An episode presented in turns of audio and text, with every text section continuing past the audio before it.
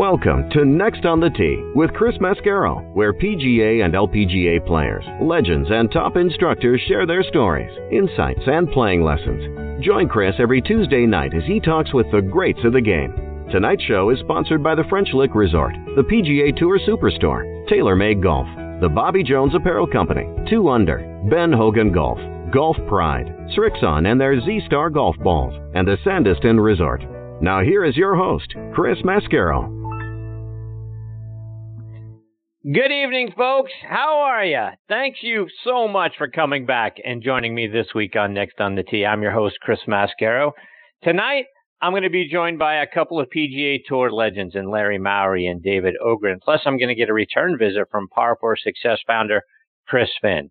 Larry Mowry, you guys are going to remember, he was a mini tour, Florida mini tour warrior and a legend. Won a lot of times out on that tour. Came over to the PGA and the senior PGA tour won six times in total, five of them coming on the Champions Tour. None bigger than the 1989 Senior PGA Championship at PGA National Golf Club.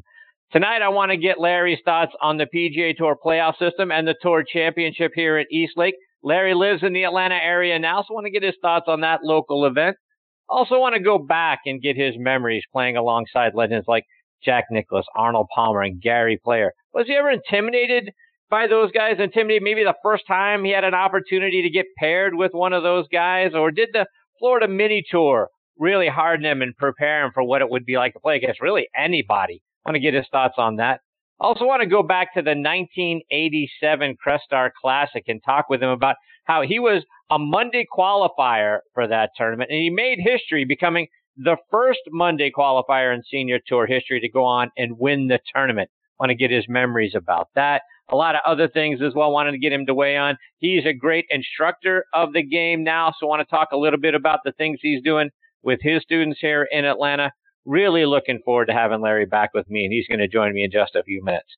Following him, I'm going to get a visit from another PGA Tour legend, like I mentioned, David Ogrin. David played his college golf at Texas A&M, won three times during his college career against some high-powered competition particularly the guys at the University of Houston. We'll talk about those guys. One of them was Fred Couples. So I want to talk about what it was like playing against that level of competition at the college level, not, not to mention getting out on the PGA Tour as well. David played on tour from 1983 to 2000. He won the 1996 Texas Open by one stroke over Jay Haas and, and two strokes by a guy you might have heard of, Tiger Woods. So I want to talk about what that victory meant to him, particularly not just the fact that he got his first tour win there, but doing so as a Texas Ag, Texas A&M Aggie alumni, right there, sort of in front of your adopted home state. What was that like? We'll hear about that and a whole lot more when David joins me later on in this half hour. Then we'll round out tonight's show, like I say, with a return visit from Chris Finn, founder of Par 4 Success. I'm going to talk to Chris about proper nutrition before and during our rounds. How do we make sure that we are not too bogged down by eating a huge breakfast, but we're fueled and ready for our uh, our round of golf, and then as we start to get hungry, maybe around the turn, what things should we be eating? I'm guessing one of those things isn't a hot dog. So we'll talk to Chris about that. We'll talk about staying properly hydrated out there. We'll talk about stretching in order to be our get our bodies prepared, you know, for our round of golf. Also, some things we can do to get a little more club head speed, maybe get a, a little more distance on our shots. We'll talk about all of that and a whole lot more when Chris joins me about 45 minutes from now.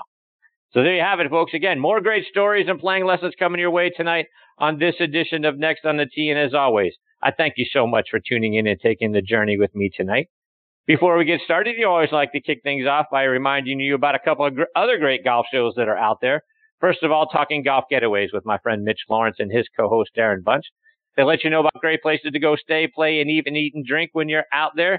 You can stream their podcast over on Golf Trip X, and that's the letter X, so golftripx.com. It's also available on places like Audio Boom, Stitcher, and Player.fm as well. Go there, check out their show, and learn about some of the hidden gems that we have around the country that you can play. His twin brother Matthew also has a great golf show. It's called Backspin Golf, and it airs Sunday mornings from 8 to 9 a.m. Eastern Time on WLXG ESPN Radio, AM 1300 up in Lexington, Kentucky. You can stream the show online by going to WLXG.com or doing what I did which is download the WLXG app and you can stream it right there on your smartphone. Matthew always makes the show so much fun to listen to. A lot of great golfing content as well. It's a great way to start your Sunday mornings. Again, it's called Backspin Golf, and you can stream it online by going to WLXG.com or download the WLXG app. And this segment of the show, folks, is sponsored by our good friends over at the French Lick Resort. Let's hear about what they've got going on this summer. It's a Pete Dye masterpiece, the Pete Dye course at French Lick Resort. Pete says its location on one of the highest points in Indiana makes it special. The long views, you can see many 20 and 30 miles from many of the fairways and many of the tees and greens, and, and you can see it in 360 degrees. Donald Ross's Hill Course put French Lick on the golf map more than 100 years ago. It's where Walter Hagen won the 1924 PGA Championship and the place where today's Symetra Tour ladies battle each year. It's the ambience around it that makes the golf course.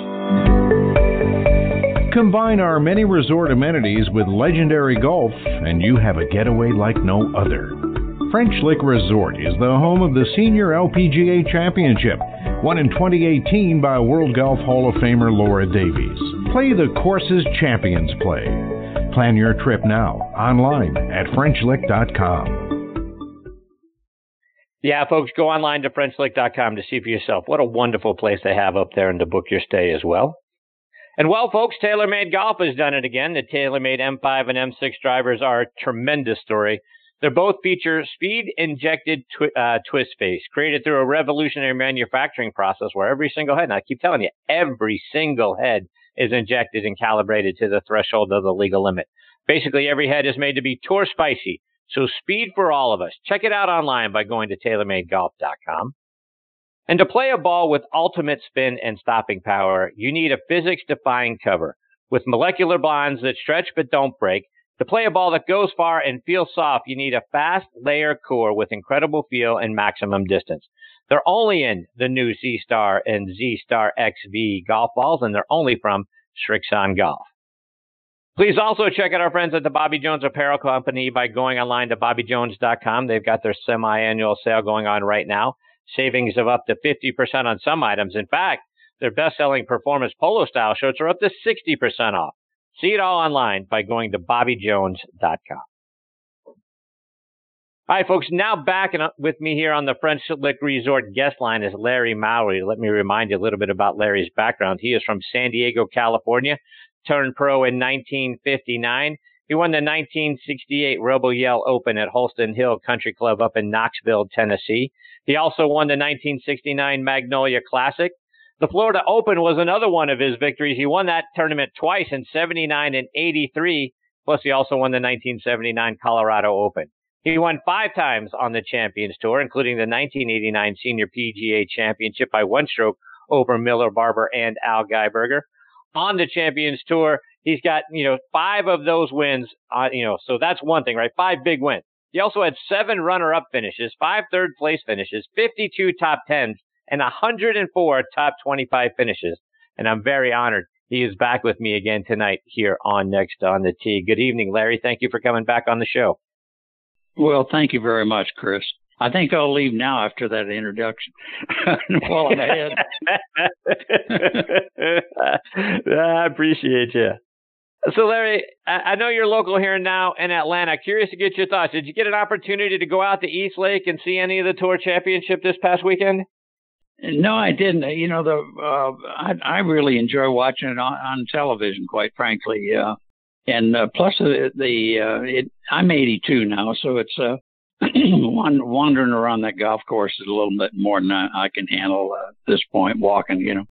So uh, I'd rather watch it on TV and uh, get to see what the guys are doing in that vein. What What about your thoughts about the tour championship? You know, sort of the, the the format that they had, right? That sort of staggered leaderboard where Justin Thomas started out ten under and on, and on down it went. What did you think about how it got set up and how they decided who uh, the tour champion would be? Yeah, it.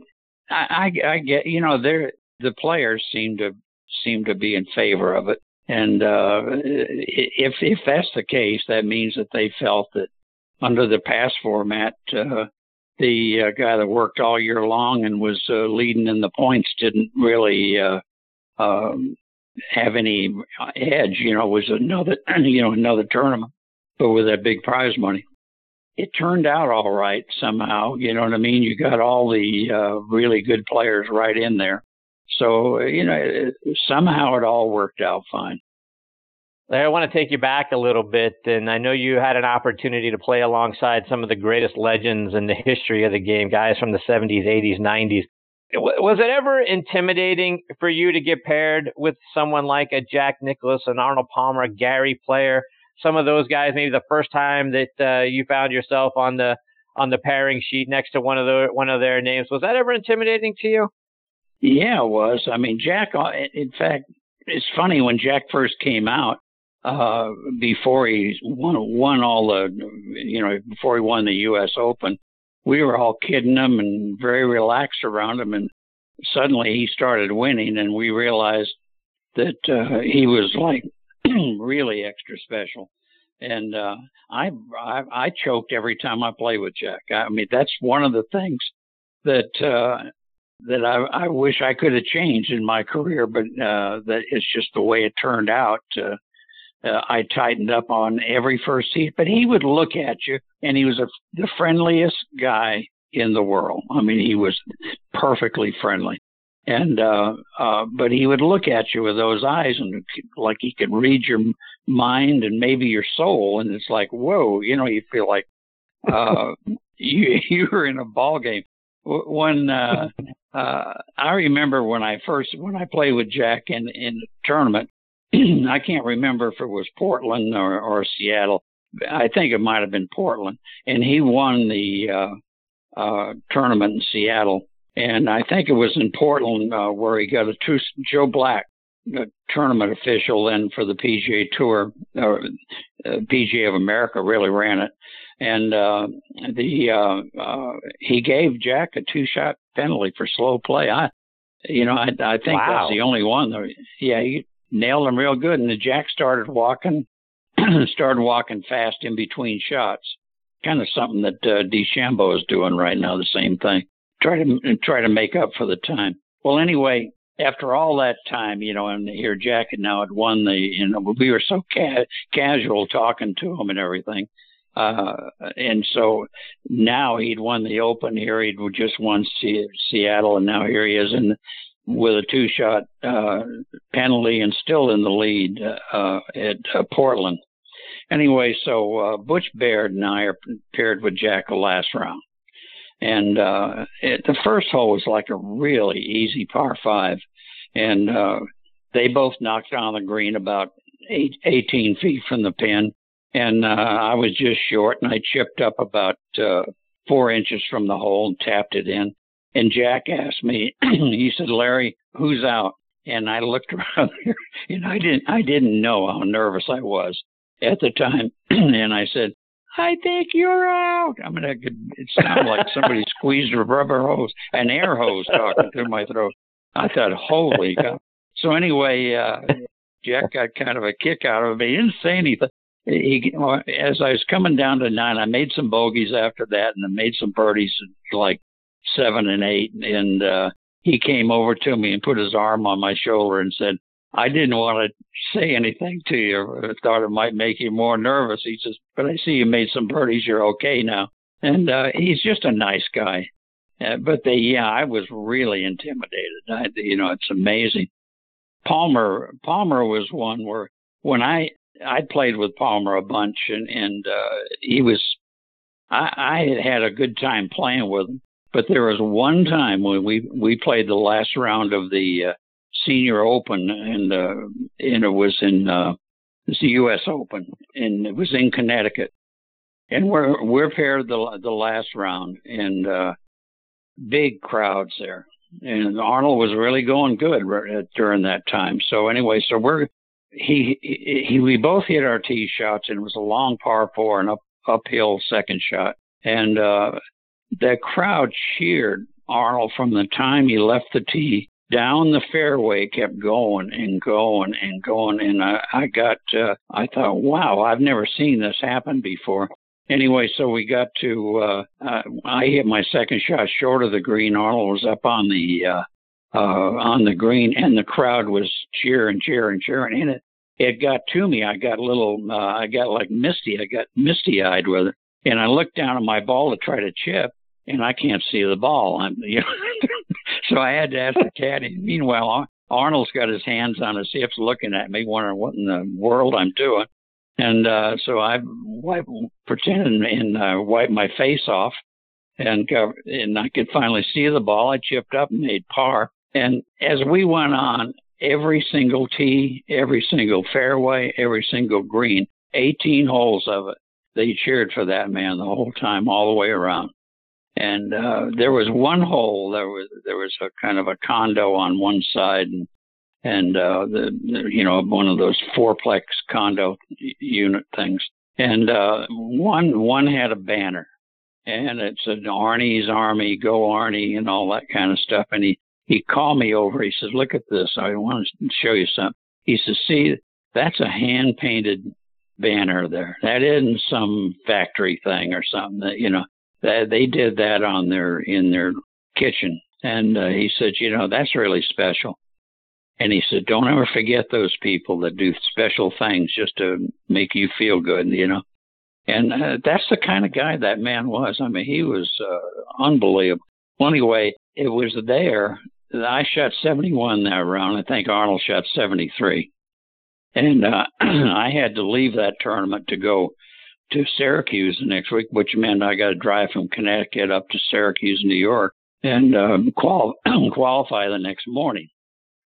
But uh, I told my wife, and uh, we were driving up, and I said, you know, don't worry about me from here on in. I said, I can handle it.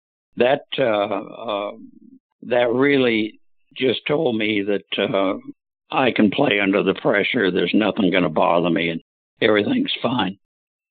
And, you know, Larry, I, I read a story that said that, um, and it might have been actually coming out of that very same tournament you were just talking about, how when you were paired with Mr. Palmer and seeing the way the fans reacted to him changed your opinion about how important the people that are there to watch you play. You changed your opinion about those folks. Do you remember that? Do you like why? What about that changed how you felt previously to what what you witnessed with Mr. Palmer? Well, you know, when when you're uh, as a young player, I don't know if you really appreciate it all that much. You're worried about how you're doing and all that. But when after I saw that, I just said, man, just enjoy those people out there on the sideline. Talk to them if you can. Smile to them. At least do that instead of frowning all day long how serious you are. So, so I and it really did help my my golf game after that. Uh, I loosened up and uh, I would talk to them and uh, and just say things just to recognize that they're fact that they're there. Uh,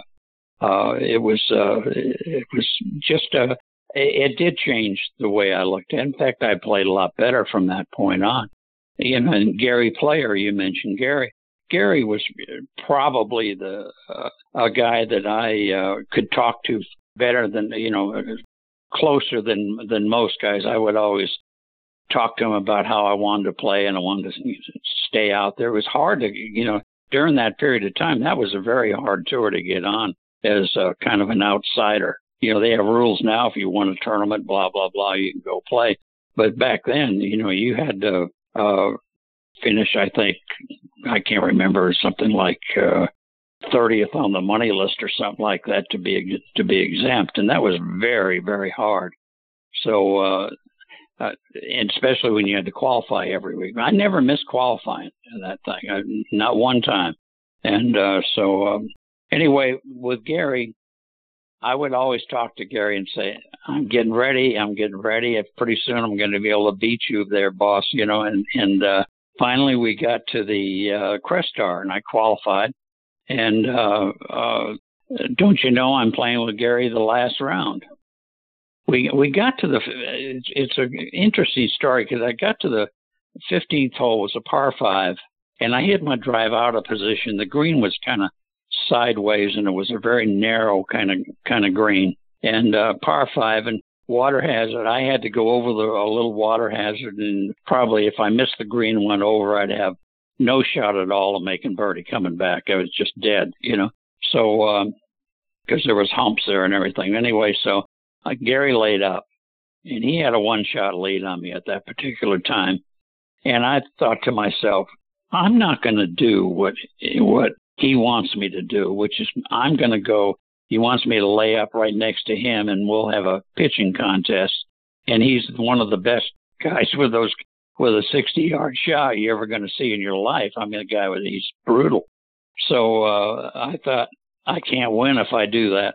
You know, the only way I can win is I took a five wood out. It's about you know we're we're going by uh 1987 yardages, which are you know grossly different than it is now. But I could hit a five with about 235 in the air if I killed it. You know, and I just hit a big old high five iron and said, well, if it goes to the lake uh, in the lake short, that's it. And I don't you know, I put it right in the middle of that green. And uh Gary didn't hit a good shot. He made par on that par five. And I two putted for for birdie. Now we're tied, and we tie uh, 16, 17 on 18. Uh, I didn't. I didn't even. I didn't hit a very good shot into the green. I had about a 35 footer uh, for birdie, and uh, Gary was about 20 feet. And don't you know, I knocked the 35 footer in. Boom, Gary misses.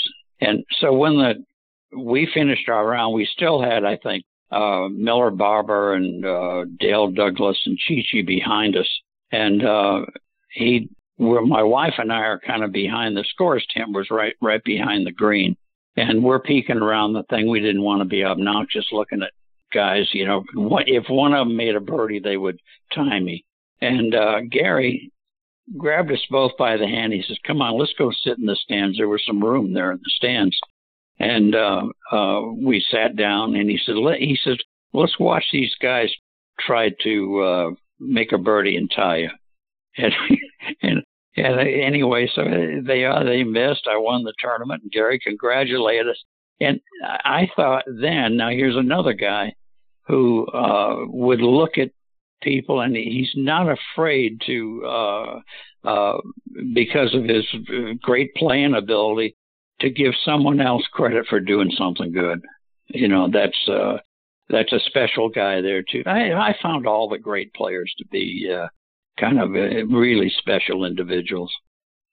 And just a, a, side note to that, and you, you sort of, as you were telling the story, but you became, you, it was the first time that a Monday qualifier on the Champions Tour would go on to win the tournament. So you set the you were the first guy to do that. So that had to be a little extra special for you as well. That was. They had crazy rules back, and then uh, that got me in. But I mean, I didn't play. I, the uh, you know, I went to high school and grade school and everything in Newport, Rhode Island, and uh, they had the next tournament was up in Newport, Rhode Island. I mean, up the Newport Country Club. So uh, I called and and said, okay, I won the tournament. I Head up to Newport. And they said, no, you're not in the invitational. you won a tournament. Anyways. Wow. yeah. So then the next week we're down in Atlanta and I won it, it in Atlanta playing, as it turns out, with Palmer. Palmer had a four shot lead. Going into the last round, I was tied with Gary for second place.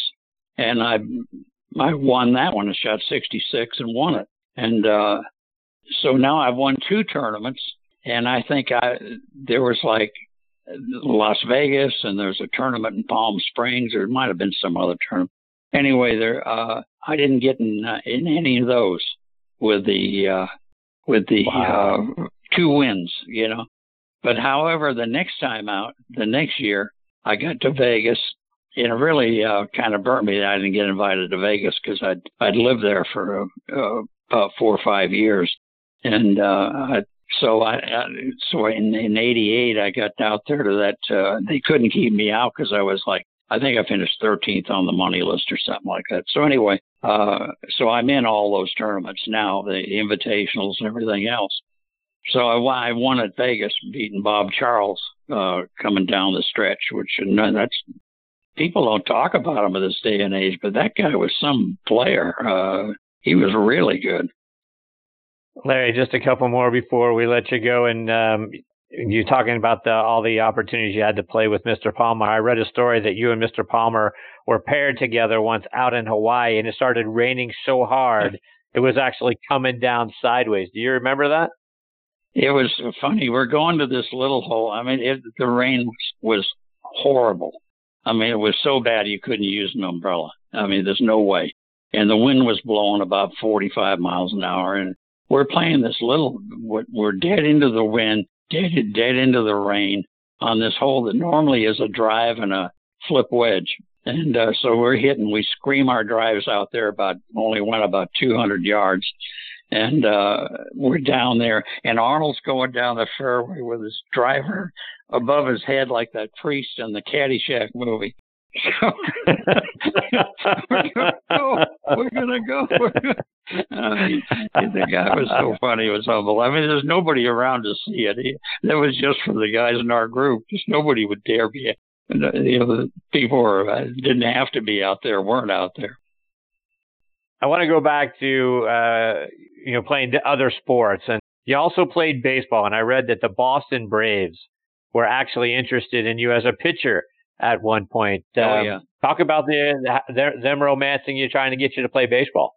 Well, you know, I, I pitched an, an awful lot of no hitters, and there was one, some guy would step back and, uh, and he talked with the uh, umpire and he says, "Do you mind if I, you know, borrow your mask and get behind? I want to see this because I was he'd he'd heard about me and he came out to to see you watch me in action, and uh, I threw it really fast. Uh, I, uh, I had a, like three three grades of fastballs and uh, one of them that had a what we call an in shoot, which is it would break a right hand. It would break into a right hander and uh, uh, and I had a knuckleball that uh, was kind of a uh, my grip was so and so that I would I would throw a a ball that was almost like a splitter, and it would just come up there and just dive down, and that's what he was interested in seeing me. Uh, uh, he liked the fastball anyway, so he after the game was over, he says, you know, those some of those your those balls broke four feet straight down, you know. So uh, I told him uh, he, he started uh, picking me up. He'd call my mother and, and uh, and he would pick me up and I we'd go on a bus to uh, Boston and I'd go watch the Braves uh, play up there. It was, but what happened? No, I got to that was in, when I was in junior high school, and so I got into uh, uh, I started playing golf about that time. I ser- seriously uh, got started liking golf, and got to my freshman year of high school and the uh back in those days if you were a freshman you couldn't play on the varsity so uh uh I, you know, I, so when I, I I was playing a lot of baseball at that particular time, so I had to play on the freshman team, and they were terrible. And, and I was like, I, I, I probably wasn't. I'd have to say my my final opinion was is that I wasn't a team player type guy. And, uh, you know, uh, I'd, I'd, uh, I'd get mad if a guy muffed a ball and stuff like that. So I, it's like when I, when I, when I weighed out baseball versus golf, I looked at golf and I said, you know, if I screw up, it's my own fault. Nobody else is to blame.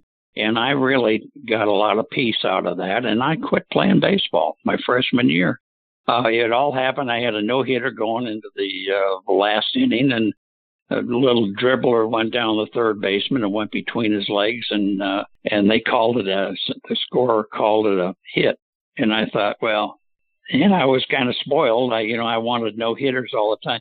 But see, the, back then, you have to remember that, that back in those days, we're talking like 19 early 50s, and baseball players didn't make much money at all. I mean, there was no, uh, you know, so it it didn't enter my mind that uh, there was anything special about it. And I talked about uh, if I if I came out of high school and I'd have to play with a uh, like some sort of farm team or something like that. And I just didn't like the whole idea of it. I I was going to go to the University of Houston and uh, and, and, and play golf down there. Larry, before I let you go, you're a wonderful instructor nowadays at Echelon Golf Club up in Alpharetta, Georgia, just outside of Atlanta. Talk about the things you're doing there and how our listeners can, uh, you know, keep up with what you're doing on social media. Well, you know, social media has been very good. I've got a lot of nice friends up there. You're one of them, and uh, it's uh, I, I I have fun with it. You got Elkington and a bunch of guys on there. It's, it really uh, suits me to a T. on Echelon, I, I, I teach kind of a on a part time basis. I you know I at uh, at my age I can't get out there all day long, and uh, so I I just do uh, appointment only and, and limit the amount I teach per week, and uh, uh, I like to practice. Uh, to me, practicing is wonderful. I teach the short game. I'm really, I, I honestly, I I might have been the first one that uh, because I had the chipping yips. The reason I quit playing on the on the uh, Champions Tour is I, I I couldn't get it on the green from five feet off the green. It was terrible, and uh, I figured you know I figured a way to do this whole thing with a uh, uh, no you know just dead wrists, and uh, I've figured out a stroke with it that will do good, and I've got things that I tell people. I I tell them it's a you know we got a, a kind of a machine looking stroke, and uh, and I've convinced people to put it in their mind when they feel the nerves coming to go ahead and uh, and just say let the machine do it, and it really does work. Uh, uh, I, I teach a lot of power players uh, even though I'm not uh, able to hit it that long anymore, but I do know some about hitting it long. And uh, but you know, in, in this day and age, right now, it's uh, it's really fun because the equipment is. I mean, man, the equipment is perfect and it's beautiful. Well, Larry, I can't thank you enough for coming back and be a part of the show. It's a huge thrill getting to spend some time with you. It was earlier this year. It is again tonight, and I hope you'll come back and join me again sometime real soon. You got it, Chris. Thank you. Ah, I appreciate you, Larry. All the best to you and your family. Bye bye that's Larry Mowry, M O W R Y. You can follow him on Twitter at 82 years old. He's very active on Twitter. He's at Larry underscore Mowry on Twitter. I highly encourage you to follow him and uh, see all the things that he is posting out there on Twitter and on social media. He's a he's a wonderful man, and I look forward to having him back on the show again real soon. Right, before I get to my next guest, David Ogrin, I want to remind you about uh, a couple of our sponsors. First, our good friends over at the Ben Hogan Golf Equipment Company. Now, folks, if you haven't hit Ben Hogan irons since maybe the 80s or the 90s, I'm telling you, do yourself a favor. Get a demo iron of either their Fort Worth PTX, new PTX Pro, or Edge irons and take it out on the range and compare it to whatever it is you have. All Ben Hogan irons and wedges are handcrafted one at a time in their Fort Worth, Texas factory. So no mass production, no shortcuts. You can now order custom made irons, wedges, and hybrids by going online to benhogangolf.com. And they're going to build those clubs to your specifications. And best of all, charge you a fraction of the typical retail price. So again, check out their complete line of forged irons, wedges, utility irons, hybrids, bags, accessories, and their new GS53 driver and fairway woods as well. Go online to find all that information out at benhogangolf.com. I also want to give a shout out to our friends over at Golf Pride. In golf, light grip pressure releases power. Golf Pride engineered a secret that pros know. A larger lower hand encourages lighter pressure. Plus 4 technology is designed with four additional layers, which reduces tension in the lower hand to generate more power. Play Plus 4 and release the secret pros know. Now available on Tour Velvet, the winningest grip on tour. Grip confidence, grip golf pride. And folks, this segment of the show is sponsored by our good friends over at the PGA Tour Superstore. This segment of the show is brought to you by the PGA Tour Superstore. See why golfers everywhere are proud to call PGA Tour Superstore their golf pro shop. Visit them online at PGATourSuperstore.com. Now back to Chris and more of the show. And now joining me here on the French Lick Resort guest line is former PGA Tour pro David Ogrin. Let me give you a little bit of background on David. He is from Waukegan, Illinois, which is about 35 miles north of Chicago. Played his college golf at Texas A&M, where he was a four-year letterman. He won the individual title at the 1976 All-American JUCO Freshman Tournament and the 1979 Harvey Penick Intercollegiate Tournament. And he was named an All-American in 1978 and 79. Graduated with his degree in economics. David played on the PGA Tour from 1983 to 2000 Played on the Champions Tour as well for a couple of seasons in 2008 and 9. He won the 1996 Texas Open, uh, defeating Jay Haas by one stroke, and a guy you might have heard of, Tiger Woods, by two. He also won a couple of times out on the South American Tour. Over the course of his PGA Tour career, he had 32 top 10 finishes and 86 top 25s. After playing on tour, he's been the director of instruction at some courses around the state of Texas and Wyoming. He was also the director of instruction at Top Golf over in San Antonio, and I'm very thrilled he is with me tonight here on Next on the Tee. Hey, David, thanks for joining me tonight. Chris, thank you. I'm glad to finally get on the show with you. I appreciate you. So, David, I want to start by going back to your time in college, and was sort of curious why Texas A&M. It's a pretty good story. Uh, the coach at Texas A&M uh, when I was um, getting out of high school was Bob Ellis. Bob is now in the College uh, Golf Coaches Hall of Fame, but Bob had a brother, Arthur Ellis, who uh, had won the 1963 uh, Illinois Amateur, and my dad and um, Arthur had played a lot of golf together. And so this was before the AJGA. This is before national junior rankings. This is when recruiting was all word of mouth. And um, Arthur kept uh, Bob um, informed of me. And finally, uh, my senior year, uh, Coach Ellis offered me a full scholarship to go to A&M, and I took it. And it uh, was one of the, the great blessings in my life to um, go to A&M and uh, basically end up becoming a Texan. And David, as I was kind of looking back over some stories that I read about you in the beginnings and all that sort of thing, I also found out your sister Alicia is a pretty darn good golfer in her own right. Played at Oklahoma State on a golf scholarship. Talk about your sister's game. Well, I have two sisters. Alicia, um, Alicia is uh, currently a professor at Oklahoma State. Uh, her uh, pro career uh, kind of got cut a little bit short uh, by mononucleosis and some other stuff. But because of her golf, and this is a this is a good um, uh, a good thing for girl golfers. Because of her golf, she kept up with her golf. She ended up going into the corporate world and ended up being the chief marketing officer for Snap-on Tools out of uh, Kenosha, Wisconsin. And wow. she credits her ability to play golf with the big boys, the corporate big boys, to a part of her rise through the corporate world. And now she's um, a professor at uh, Oklahoma State. I call her Dr. Sis. She just got her PhD. my other sister, my other sister Claudia, didn't have the uh, uh, the notoriety that Alicia and I had um, in the golfing world, but she can still play a pretty good uh, game of golf. And um, uh, I kid her that um, we go out and play once year at Christmas, and uh, she'll shoot something like uh, 47 39.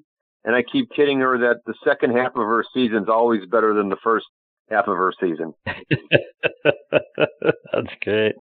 And David, looking back at your college career, you played against some pretty tough talent in the Southwestern Conference at that time. You look at the University of Houston, had Freddie Couples, Ed Fiori, Keith Fergus were there. Lance Ten Broeck was at uh, Texas. David Edwards at Oklahoma State. Talk about what it was like playing against those guys during your college days.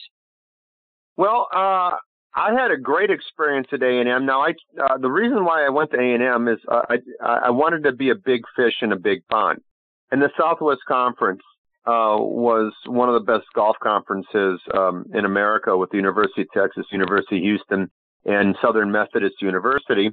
And so I got to A and M, and A and M wasn't what A and M is today. It was a little bit of a, a backwater golf school when Coach Ellis took over, and I was at the forefront of it becoming, you know, you know, a, a force, I guess, in, in uh, collegiate golf. But I played against um, Payne Stewart. I played against uh, Ed Fiori. I played against um, John Stark, uh, who won the Western, uh, yeah, the Western Amateur in over Texas. Phil Blackmar, and um, it was a great time to be in school and play golf. David, one of the great Aggie alumni that's become very important to me here on the show is is Bobby Nichols. I've had the privilege of talking to Mr. Nichols a couple of times. He's a major champion, having won the 64 PGA. Was just curious, did you ever have an opportunity? Did he ever, did he ever come back to A and M and talk to the golf team when you were there? No, my interaction with Bobby happened out on the road. In fact, the last time I can remember having a discussion uh, with Bobby, we were both at excuse me Dave Pelz's um, World Putting Championship down at Disney World, which uh, you know was a one or two short-lived years of existence. But I remember the, him distinctly telling me that if he had known then what he knew now, he would have had his hips replaced about four years earlier. Oh, that's a Bobby Nichols story that uh, you might not know about. Um, uh, yeah. You know, A&M didn't have um, you know, Bobby he he did talk about um, going there, and um, uh, you know, I, I guess Bear Bryant gave him the golf, gave him the football scholarship to play golf before Bear moved on to um, Alabama. so um, yeah, I, I I I I don't know Bobby very well, but you know he's a featured alumni. David, uh, as I was looking over your uh, your PGA Tour career, um, you know the '83 Bing Crosby was, I think, maybe your second event when you uh, turned pro and uh, got onto the PGA Tour. And I was sort of looking at that final leaderboard. You finished, I think, tied for 44th. Your paycheck was nine hundred and fifty-eight dollars and fifty-seven cents. It's it's sort of it's amazing how how things have changed, right? You look back at the BMW Championship just a couple of weeks ago and the guys that won uh, that uh, ended up in 44th place got thirty two thousand three seventy five. I think Tom Kite barely made more than that for winning the Crosby that year, and guys out, out you know on tour now are winning you know a million, a million five, a million six. Are you surprised? Is, is it really take you back looking over you know what the money that you played for versus the money the guys are out there playing for now? You know, Chris, I just had this conversation not too long ago. When I won the Texas Open, it was like two hundred and eighteen thousand dollars or something, which seemed all the money in the world at the time. And uh, the discussion went something like, "I know these guys are playing for fifteen million right now, but to be honest with you, the amount of money that's at stake doesn't really affect how you feel inside. It's the thrill of the, the of winning, the thrill of uh, having a high placement on a PGA Tour event that um, that gets your um, you know gets your uh, adrenaline going. So I actually haven't given a second thought about it um, at all about the amount of money. I'm just very um, happy and pleased that um, the tour uh, when I found it, I, I'm I'm in the first graduating class of the all exempt tour, and Deane Beman back then was talking about the tour as it is today and uh, I'm glad to see that it has um, achieved uh, the heights it has. When I was looking over your career, David, and particularly out at Pebble Beach, talking about the the Crosby, boy, you had you had a fair amount of success playing out there at Pebble. You you finished tied for 17th in '84, tied for 25th in '85, tied for 12th in '89. You were right there in the mix a lot at that tournament. What was it about Pebble that seemed to really fit your eye and uh, help you have a great deal of success? Interesting question, and um, I actually had a friend uh, answer that for me as we were kind of going over the places where I played fairly well. We discovered that the quality known as ambiance was important to me in performance, and it's just a lot of uh, natural ambiance at Pebble Beach. Um, I I actually ended up being the kind of guy that stayed over in Pacific Grove more than Carmel and I just, there's something I just liked about being out there. And the golf courses themselves are difficult enough that it actually rewards somebody who, who can play strategically and keep it in the fairway most of the time. And most of my good tournaments were in years where I drove it pretty straight. And then the courses became playable for me. And I've had some years where I hit it off the map and failed miserably making the cut. But, um, um, you know, just the ambiance and the coolness of playing Pebble Beach in Spyglass Hill and in the early years, Cypress Point, and then later on, uh, Spanish Bay, not Spanish Bay, excuse me. Um, not Spanish Bay. What's the other one? Poppy Hills. Um, that, that made, that made all the difference in the world to me. And David, also looking at that 83 season, you had your best finish in the U.S. Open that year, tied for 13th at Oakmont. Larry Nelson would win that event by a stroke over Watson. But I was curious, what what do you remember about that 83 U.S. Open, and what was it like for you being in the mix? I shot 69 in one of those rounds in a era where Oakmont is impossible to play. Uh, and I remember the weather delays, the weather delays, the weather delays. And then I got to finish on Sunday and I, I don't remember what I shot. And then, um, the weather delay hit and then Larry Nelson came out the next morning, made his putt across the green on 16, and ended up winning the tournament.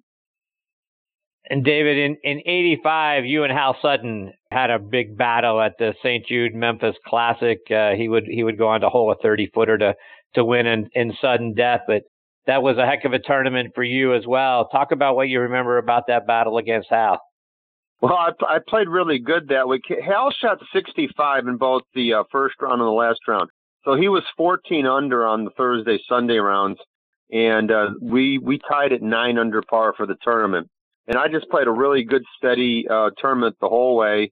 I, I got on a little bit of a roll and uh, just was playing really good golf. And I remember having a really good putting week, and the greens at uh, Colonial were a little bit grainy Bermuda, and sometimes they got difficult to putt. But I had a wonderful putting week, got in the playoff, and um, the the playoff itself is actually on YouTube. It's one of the clips of me on tour on YouTube, and I, I, I drew the number one out of the hat, and I got up and I hit this drive, and I kind of I, I, hit it right in the middle of the club face, but kind of hit it about eight yards to the right of where I was trying to hit it. And this thing rolls all the way down to the bottom of the hill and leaves me about 215 to the front edge. And then Hal gets up and this drive takes off of his driver at about a 45 degrees angle up and to the right. I mean, it's like the worst, worst shot you'll ever see Hal hit on film. And he's over in the woods and they find his ball. Uh, I, it could have been lost, but they found it and he kind of plays out, probably leaving himself 140 yards or something, just barely nudges it out of the woods. And I'm sitting down there and I'm in, I'm in the flat, but the fairways at, um, Colonial or Common Bermuda and my ball was just in a depression. So Hal's in the fairway, and I've got a forward shot to the green, and I'm just the opposite of Larry Mowry. My strength is in my wedges, so I decide to play a nine iron over safe, and Hal kind of hits a flyer to the back edge of the green, and I hit a really good wedge shot in there 10 feet. And then Hal gets over his putt, and I turn to my kid, and, and his name was Jeff, and I said, Hal's over the putt, and he's lining it up, and I turn to him, and I go, uh-oh and son, son of a gun, he knocks it in, and then I have this ten footer, hit a really good putt, it didn't go in, and I end up not winning the tournament, and that's what I remember about that. Let's skip forward to uh, 96, and that was another great season for you. You had five top 10 finishes that year. You get your win at the Texas Open. What was it like, not only the fact that you beat Jay Haas and Tiger Woods, oh, by the way, but getting your first win in Texas as a Texas A&M alumni? Yeah, so I mean, I'm not only am I an A&M alumni, but I'm a, I'm actually a, a resident of the San Antonio area, so I'm commuting to the tournament from home. um, uh, the at the day I had the afternoon tee time, I actually had to take my uh, car to Goodyear to get a tire replaced. You know, this kind of stuff. The the, the at home stuff is happening while I'm playing the tournament. And um, again, I, I got off to a good start. I made I made a really weak bogey uh, to finish the first round. And then the second round, I played a really nice round of golf. I shot 67. And then on Saturday, I shot 65, ended up with a lead. Um, and I get up on the first hole on Sunday and I hit a pretty good drive that just kind of gets in the left rough. Now, what had happened was we had a hurricane come through Texas about two weeks before the tournament, and the rough was like super deep. It was like more than U.S. Open rough. They just couldn't get the mowers to it. So I chopped this thing down the fairway and had like 250 to the hole on the par five hole, and I hit this three wood over the green and uh, got a squirrely lie and pitched up about 12 feet, and I made that right in the middle of the hole. And after that, um, you know, I, I make a couple birdies, and I come to the sixth hole with a four shot lead. And then I had this lemony snicket series of unfortunate events. I make a triple bogey on the sixth hole. Ooh. Yeah, I know. So walking up to the seventh tee uh, at La Cantera, this really strange kind of piece came over to me, and I turned to my caddy Brad, and I said, "Brad, I just made a triple bogey and did not lose the lead, and I promptly made four birdies in a row." So, um, wow. And then from there, it was just I kind of seesawed my way in to a one-shot victory. Uh, the final touch on this. This is the year that Jesper Parnevik kind of messed up the scoreboard at the British Open, and I uh, did. I had his ten footer for par and 18, and I went over to the rules official Vaughn Moise, and I said, Vaughn, are all the scoreboards correct? And he goes, yes. And I lagged it down there for a six incher, tapped it in, and won my tournament. Wow, that's an awesome story. David, um, want to get your thoughts. You have a wonderful website, davidogrin.com, where you've got playing lesson videos on there. And let our listeners know about the, the great stuff that they're going to find when they go on your website.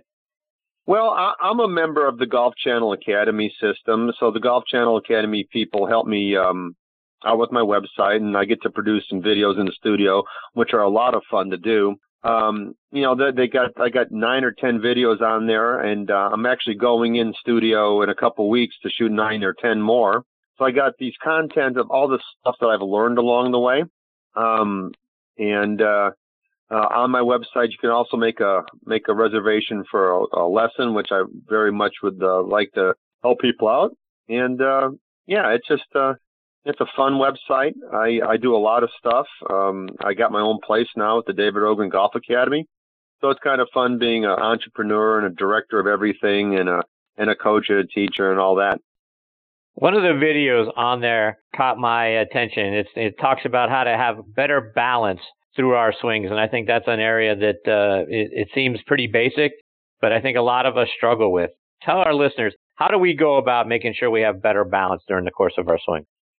Well, ba- balance is one of the lessons that I give give people, and um, the the technique I show in this video, I actually learned from a guy named Chuck Hogan, and he has it in his book Learning Golf, which is a old this old book that it's it's worth having on your shelf.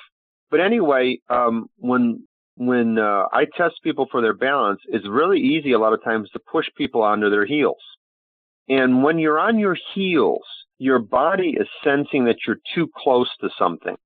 If somebody invades your space at a party, kind of get back on your heels and go, hey, you know, give me some space here. Uh, the opposite, which I see a lot less often, is people standing too far away from it. They'll be over on your toes and are reaching out, and you can push them forward.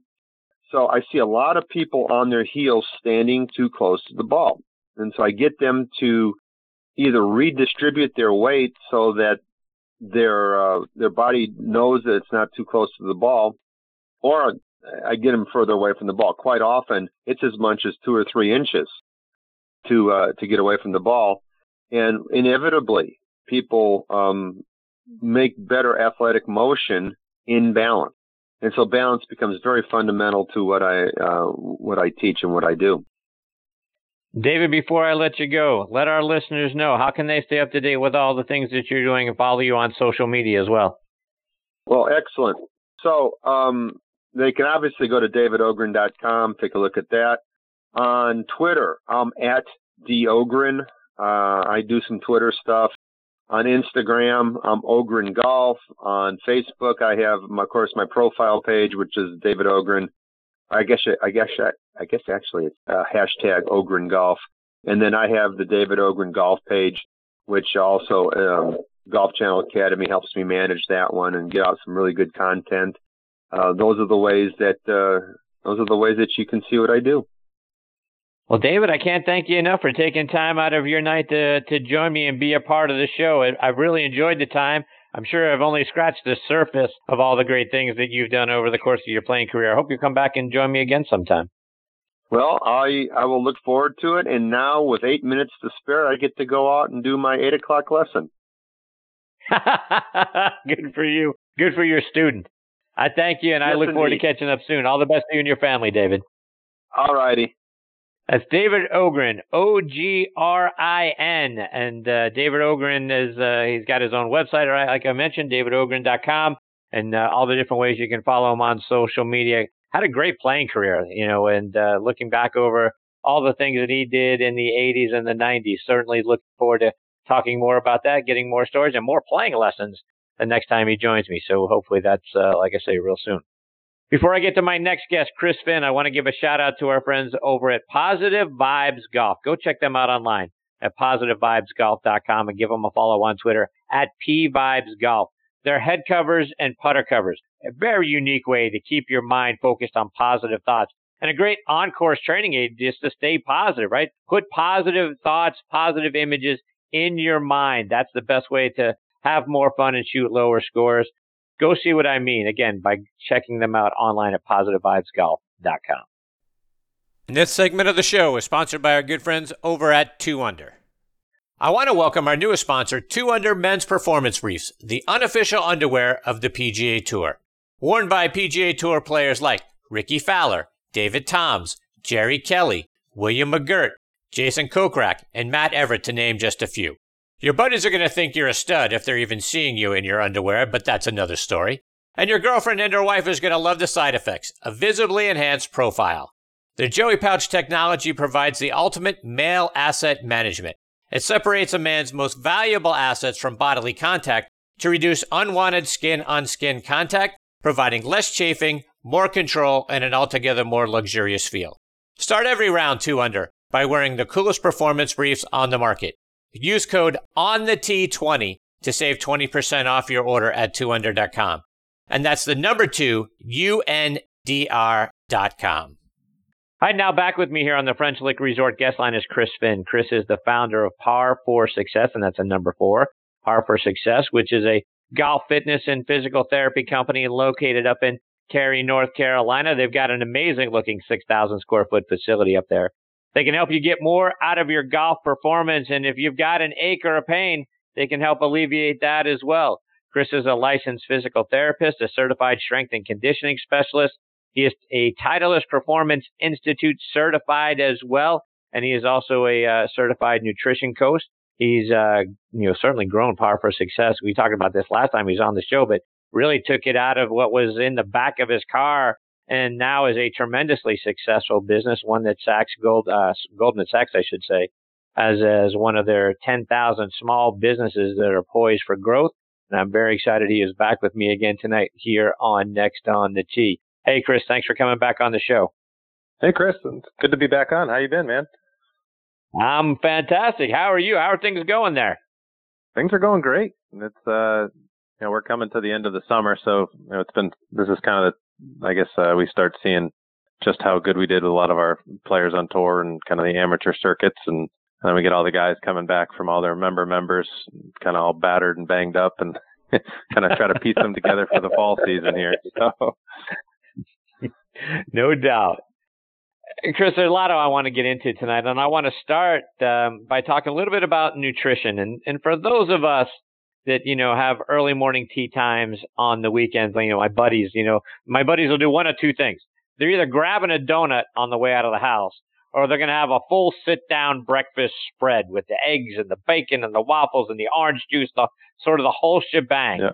What should we be eating to get ourselves, get our bodies fueled up for a round of golf? Well, I guess the question, the bigger question is, are they doing the mimosa or the Bloody Mary beforehand? In those cases.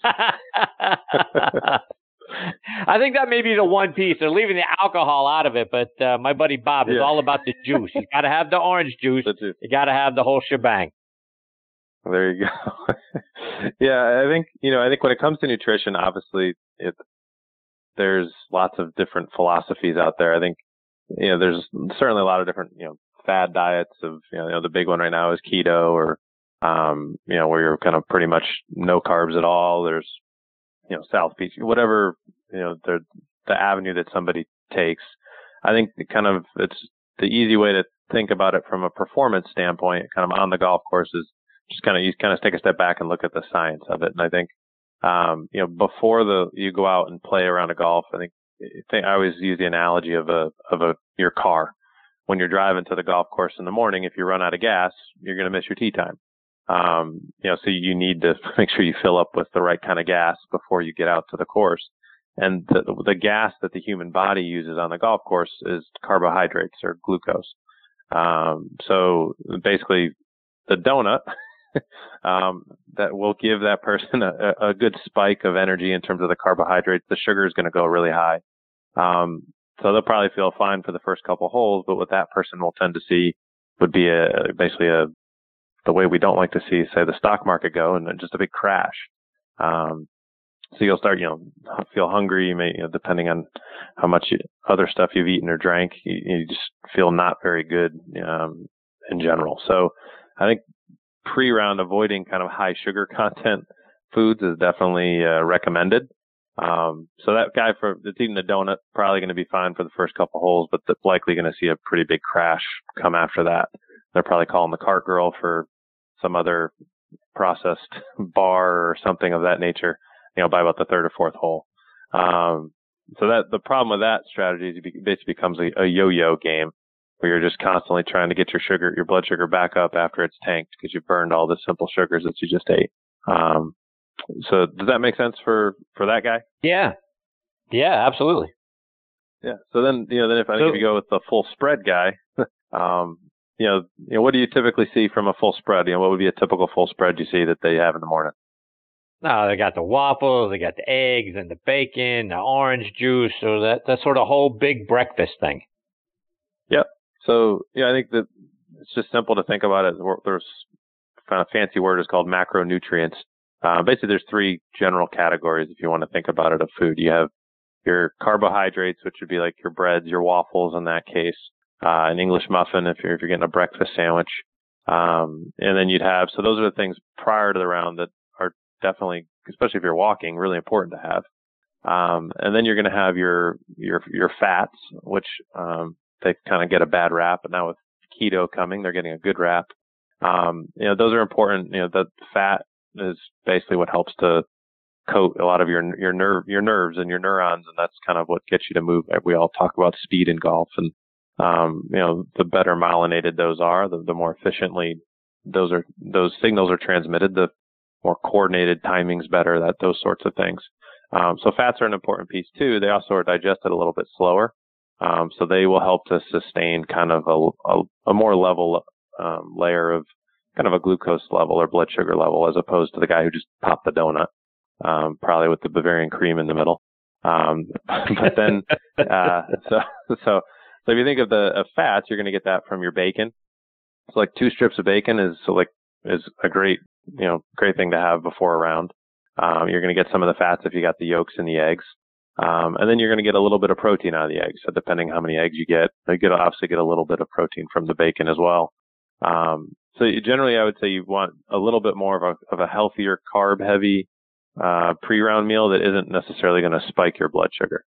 So like like a bacon, egg, and cheese sandwich, um, you know, assuming it's not incredibly greasy, um, you know, isn't actually not a terrible pre-round meal. Um, you know, if you're grabbing that at the you know at the grill before you're heading out, um, you know, think of because you've gotten the car, you know, predominant carbs, you get a little, you know, get two pieces of bacon, don't get eight. Um, you know, then if you get a couple eggs on there, you know, you've gotten a little bit of each of those categories of the macronutrients. Um, so I think that's that's kind of one of the simplest ways to think about it from a a pre-round uh, meal. So that that spread you mentioned, eggs, waffle, and bacon, actually isn't terrible, depending how much butter and uh, and syrup he puts up on his on his waffle there. But um, that's actually not a terrible start.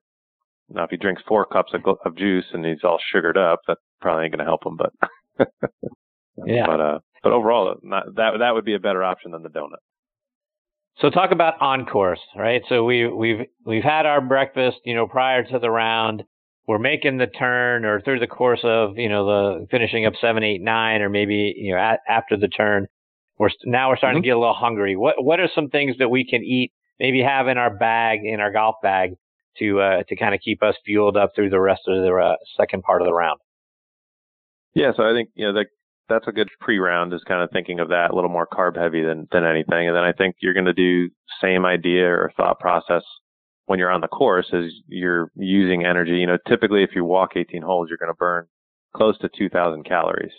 Um, so you know, if you think of the the regular recommended quote unquote diet by the government is you know 2,000 calories a day. That's what all of your percentages and all the labels are are rec- based off of you pretty much are going to almost burn that while you're walking the golf course. If it's hotter, you probably burn more. Um, so you do need to take in a good amount of caloric intake. Otherwise, you'll be operating at what's called a, you know, a, basically a caloric deficit, which at that point you're starting to tap into your energy stores in your muscles. And if we're talking performance, that's not going to bode well on 15, 16, you know, 17 and 18.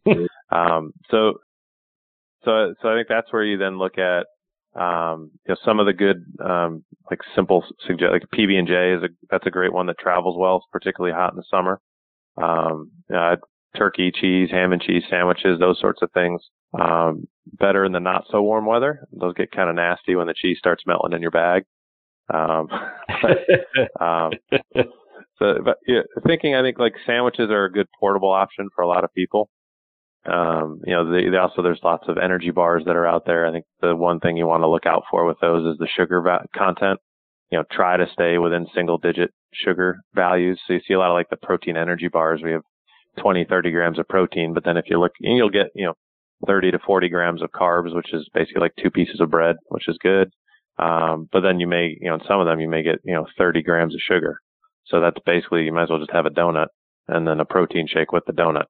Um, so that's where you, you do want to watch the sugar is kind of the bigger thing from a performance standpoint in terms of just trying to avoid, you know, peaks and valleys in terms of being stable with their performance. And, um, you know, then it's a matter of some people prefer to have, you know, a half a sandwich every couple holes or a quarter of a sandwich every couple holes.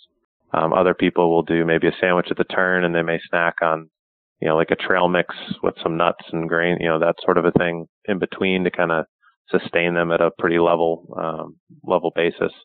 I think the key that we just need to think about that we don't think about in golf is, you know, it's, it's a four hour to six hour event. It's like the length of time of a marathon, you know, not a, not of an elite level marathoner, but yeah, that's, that's an extreme long period of time that you're being active. And if it's sunny out, you know, that adds other elements of how much you're burning. So, yeah, just don't starve yourself and, and then wonder why you, you, you tripled the last three holes. yeah. And, and you, as you mentioned being out in the sun and that sort of thing, let's talk, let's transition a little bit to hydration. I think we all know we're supposed yep. to hydrate on the course and that sort of thing. But is, are, are the are the Gatorades and the Powerades and all that sort of stuff? You mentioned sugar, so you know mm-hmm. my immediate thought is we should be drinking water. But are the Gatorades and Powerades good for us or bad for us based on that sugar content? Yeah, I, I think it's you know as with you know any exercise or any nutrition, I think it's rare that something is like bad for you. It's I think it's when you have too much of it or you know, when you don't use it in the right way, and I think that's unfortunately where a lot of the energy drinks have gotten misused in terms of our Gatorade or you know, the electrolyte replenishment drinks. Yeah, you know, there's two servings in a regular, you know, a standard kind of one of those, or sometimes there's four depending how big you get, I guess. Um, but you know, it's like read the label and understand how many servings are in the size bottle you bought. Um, and it's what I'll tell a lot of my players with the Gatorade is if you take one bottle of Gatorade, you know, say 20 ounce bottle of Gatorade, you know, if you cut it into, you know, a third of it into each water bottle that you fill up, then you're at least kind of staying the, the level of sugar throughout a little bit more evenly. So it's not a big sugar burst in front of you. Uh, you know, you get on the, you know, the third tee and you down a whole Gatorade. That's a lot of sugar. um, so, you know, they make other supplement, you know, uh, powders you can put in. Nuun is one that a lot of people use. Um, you know, there's, so I think that's the big thing is looking at sugar.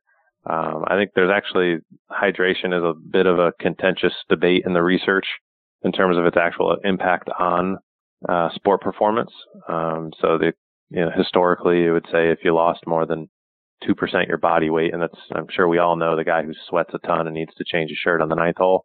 Um, you know that guy is going to have a higher sweat rate than you know somebody else who doesn't look like they've even been outside for the last two hours.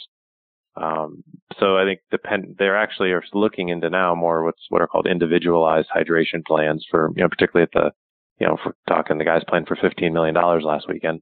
Um, you know, most of them are going to have individual hydration plans where they actually measure how much they sweat and they're going to be basically given a specific amount of, of fluid and sodium and it's basically electrolytes, you know, as they're out there based on the temperature that it is and, and their personalized sweat rate. Um, so the average golfer, we're not going to do that. But I mean, that's how that sort of individualized plan and some of the research more recently has shown promise in terms of its impact in terms of performance. Um, but there's, you know, others just in terms of generally hydrating. They did an interesting study with cyclists and they basically dehydrated some of them like 3% of their body weight, some 2%, and some they didn't dehydrate at all. They did like a blind study. So they thought they were dehydrated, but they really weren't. Um, and there was no performance difference at the end of a 25 kilometer cycling of you know, race.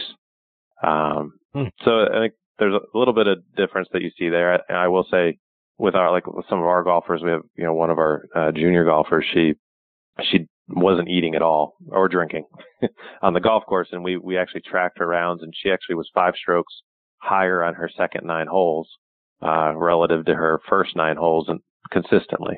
Uh, and then we would see in a two day event, particularly in the summer, her total average score would go up by about three strokes. Um, so then we, we implemented a specific, you know, similar to what I talked about earlier with, you know, here's your breakfast. Let's eat, eat something every three to, you know, three to four holes. We're going to, our goal is to drink, you know, one entire Gatorade kind of cut over the course of the four hours through, I think we did four water bottles. And, and kind of getting her to do that, we'd said, we'll just try it for two tournaments and see what we saw, you know, see what happens. We actually saw her back nine became better by two strokes on average on those two rounds. And her second round was better by five strokes relative. So you saw a seven stroke swing, um, you know, on, in that second round just by being hydrated. Um, so it's a case study, wow. but it's, it's, it's stuff that you see regular on a regular basis with competitive golfers. And so that, you know, depending how serious the, you know, the weekend guy is, you know, that can will impact them differently, but it, it can, it makes a huge difference in terms of your ability to focus. If we look at your ability to, you know, for the nervous system to fire and how, you know, if we talk about sequencing and timing, um, you know, the guest before me was talking a lot about balance in terms of how important that is for him when he's teaching his students. All of that's nervous system related. And if your blood sugar's tanked in the tank, uh, you're, you know, you're dehydrated. There's some evidence out there that that's actually going to be more challenging for you to accomplish. Chris, switching gears a little bit and talking about huge differences. Yesterday, you put out an article on simplyfaster.com, and that's S I M P L I F A S T E R, simplyfaster.com, about the evolution of speed and power in the golf swing. And gone are the days when, you know, beer belly guys are making it out there on the PGA Tour. Those guys are all in fantastic shape. And, and like you wrote, we are now seeing a direct correlation between how far a golfer can hit the ball and how much money they make. Talk about why we're yep. seeing that evolution in the game. Well, I think, I don't know if it was Brooks or Phil probably said it better than I could say it. And they said something to the effect of, I'll take my wedge out of the, or my eight iron out of the rough against another guy's five iron out of the, you know, out of the fairway and I'll win all day. Um, so, and I think that's what you're seeing is, I mean, it, I think historically, you know, sometimes being long had a correlation with being wrong in terms of being in the woods. But these guys are so long and they're so accurate that, you know, they're having two to three clubs, you know, less into the green. So their proximity to the hole is going to be closer so they can score better. Um, and they're so, I mean, they're, they're true power athletes at this point in the game. And if you look at, you know, Rory and Brooks, you know, that just those two guys in the last group last weekend, um, you know, Rory's got the fastest hips. At least last time I checked, you know, the fastest hips in terms of degrees per second uh, in the game of golf. If he does it now, he did it one point at over 700 degrees per second. I mean, he's an incredibly fast torsional golfer. Um, you know, and Brooks is, I mean, he's just a, a hell of an athlete, and that he he's really strong and he can generate a lot of power. Um, and so the they're able to push through that rough and with a shorter club in their hand you know, if you look at the, I forget what the stat was in that article. Um, the link is in that article there, but I think it was like the, if you looked at the top 15 driver driving distance, all of them were within the top 50 in the money, or it was something pretty you know, compelling. And you've been seeing that happen more and more each year for the last five, six years. Um, that basically the longer the guys are, the more money they tend to make. Just because they hit it long doesn't mean they're going to make more money but there just seems to be a relationship with the guys that are hitting it further. They're making more. So for all of us now, we, we as you mentioned, hip rotation, and for for those of us that want to generate more hip rotation, want to generate more club head speed, and gain a couple of yards on our drives, how can we do that? What are some things that we can be doing to help ourselves get to that point? Yeah, I think one of the simplest things, uh, you know, without ever stepping foot in the gym, just the next time somebody goes to the course, you know, if they go play tomorrow, um, you know, when they go to warm up, um, you know, just stop static stretching, stop you know, trying to touch your toes and hold it for 30 seconds. Um, there was a couple interesting uh, studies that we've seen in the past where they actually had a guy or they had a group of golfers go out and um, the group that did static stretching uh, they looked at them compared to a group that did more of a dynamic warm up and did some soft tissue. Kind of, everyone's heard of a foam roll probably. Um, you know, using a, some a type of foam roll or or softball or myofascial tool. So had one group did that, and the other group did the static stretching. And compared to their baselines, if they did nothing, they actually saw an 11% difference in how much power they could produce. And the group that did static stretching saw a 5% decrease compared to what they did on a reg, like just cold. Uh, the group who did the more dynamic warm up, got their body temperature warmed up, they actually saw a 6% increase compared to doing nothing. So I think just by warming up correctly, um, you know, being dynamic and moving, there's, I mean, there's tons of, you know, go on YouTube and search, you know, five minute, uh, golf fitness warm up on the range. Uh, we have one on our YouTube page. Um, it, that's simply, that would be one of the simplest ways to do it. Um, without really ever, you know, without getting into talking about if you're in the gym, what sort of stuff should you do? And, um, you know, that would be the first thing I would say without changing anything about you. If your hips are tight or whatever, just go do that and you're going to automatically see an uh, an increase in terms of how much further you can hit the ball or how much, um, how much better you feel just off that first tee instead of waiting until the, you know, fifth tee when you, you've had your four warm up holes. right. And one of the other things you talk about, Chris, is, you know, kinetic training with things like medicine balls and cables and flywheels and bands, but we don't pay enough attention, you know, to, to the ground and, and, um, how that can help us. Talk about what you mean by that. Yeah. So, you know, I think you know, everybody's familiar with, you know, the, what's called the kinematic sequence, which is a big fancy word for saying, you know, your hips move, should move first and then your torso, you know, and then your hands, you know, and then the club should come through last. Like I think everybody, if they saw somebody swinging a golf club and, you know, you've seen the guy where the, their, their club is already hitting the ball before any other part of their move, their body has moved from the top of their backswing, like incredibly over the top across. Uh, you know, that, that's just not how you should ideally swing the golf club, um, you know, from an efficiency standpoint. So kinematics is looking at, you know, when you look at somebody, you can see what moves first, what moves second. Um, and so there's lots of, you know, a lot of teaching around that, instruction around, you know, getting in the right sequence to help the club get on plane. Um, you know, I think what's interesting is when you look at what you said, the kinetics, and that looks at more how you use the ground, and the kinetics drive kinematics. So how you use the ground is going to determine what moves first, second, third in a lot of cases. Um, and it, when you start looking at that, it almost becomes like cheating. Uh, I, looking if you ever get a chance to work with an instructor who has a force plate, um, which basically measures how measures those kinetic forces, and and they can you know if you've ever got a chance to even just watch somebody give a lesson on one of those, it's incredible what you can do just by teaching. Just don't say anything about the club, and they just say, you know, use the ground this way, push off here, think of pushing up, you know, more off that lead leg before you hit the golf ball. And you see incredible increases in speed uh, and accuracy. Uh, it, it's really it's incredible. Um, but so for the gym, what that means is, you know, when you're using, uh, you know, most people, they go to the gym, they have a cable machine and, you know, maybe you're doing a, everybody likes the golf looking chop where you kind of start above your shoulder and you pull it down to your, your, your other hip. Um, you know, as you're doing that and as the, the kind of cable comes back behind you, you know, kinetic training would be a matter, you know, being focused on where your feet are on the ground or as you're throwing a medicine ball and you're loading up to throw it you know, are you leaning, is there your weight on the outside of that back foot? Or is your weight, you know, you know, on the inside, you know, in your big toe and in your arch? You know, if you took a golf swing and you kind of, you swayed way back and you rolled to the outside of your feet, you know, I think we'd all agree that's probably not an ideal way to swing a golf club. So when you're in the gym and you're training a rotational movement, we should be thinking about that in terms of when you load into that trail hip, load into the inside of that arch of the foot, grab the ground with your big toe.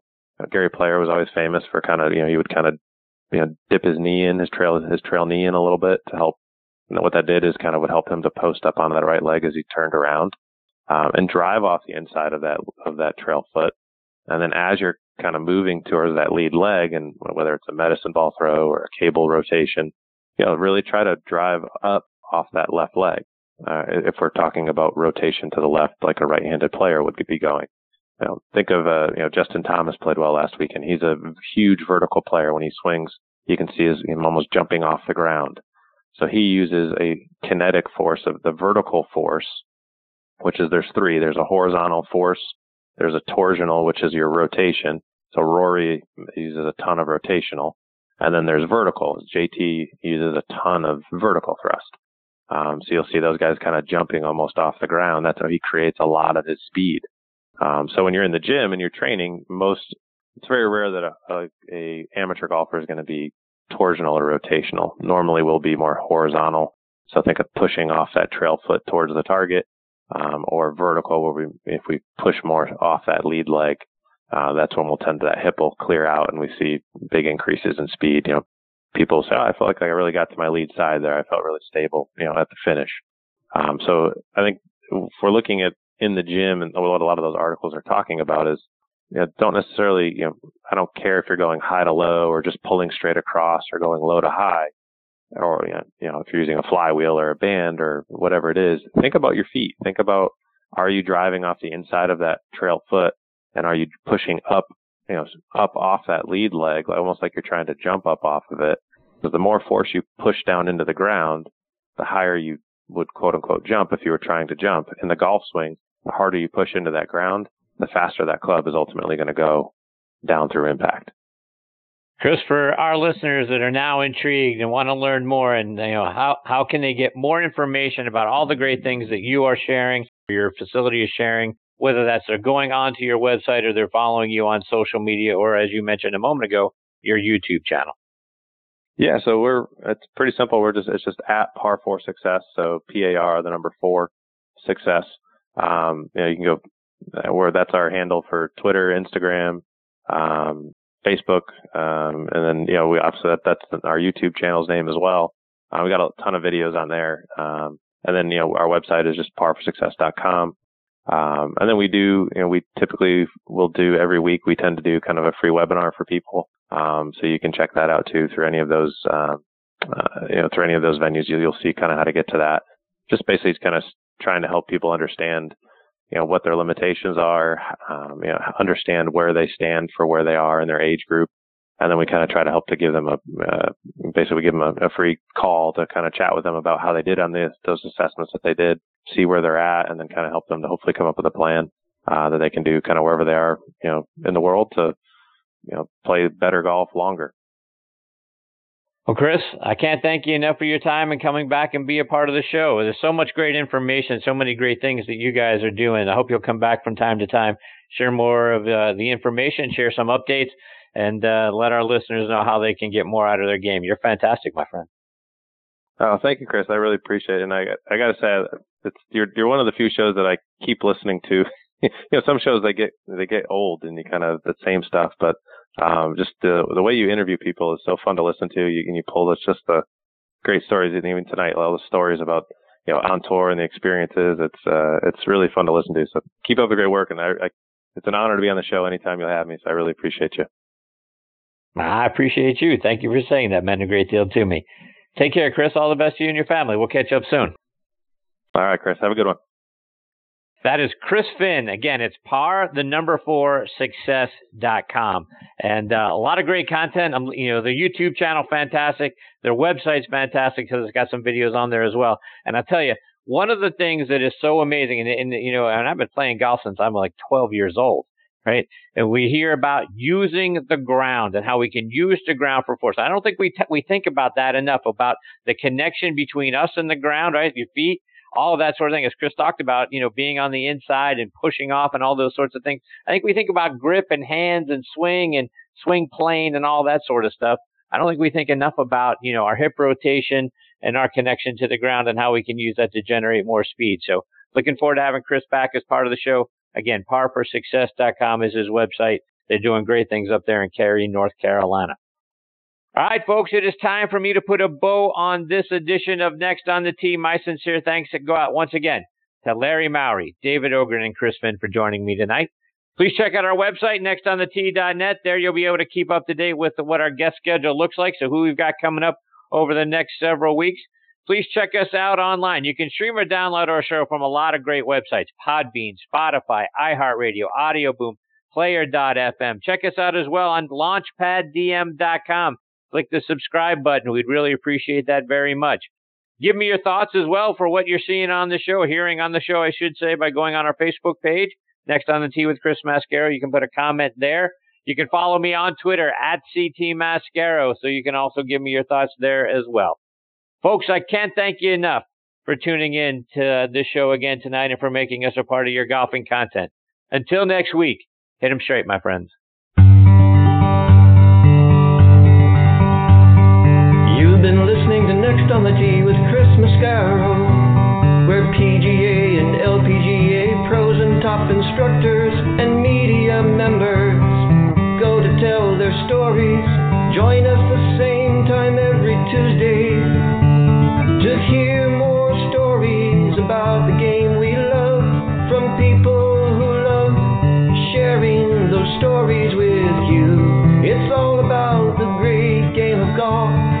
all about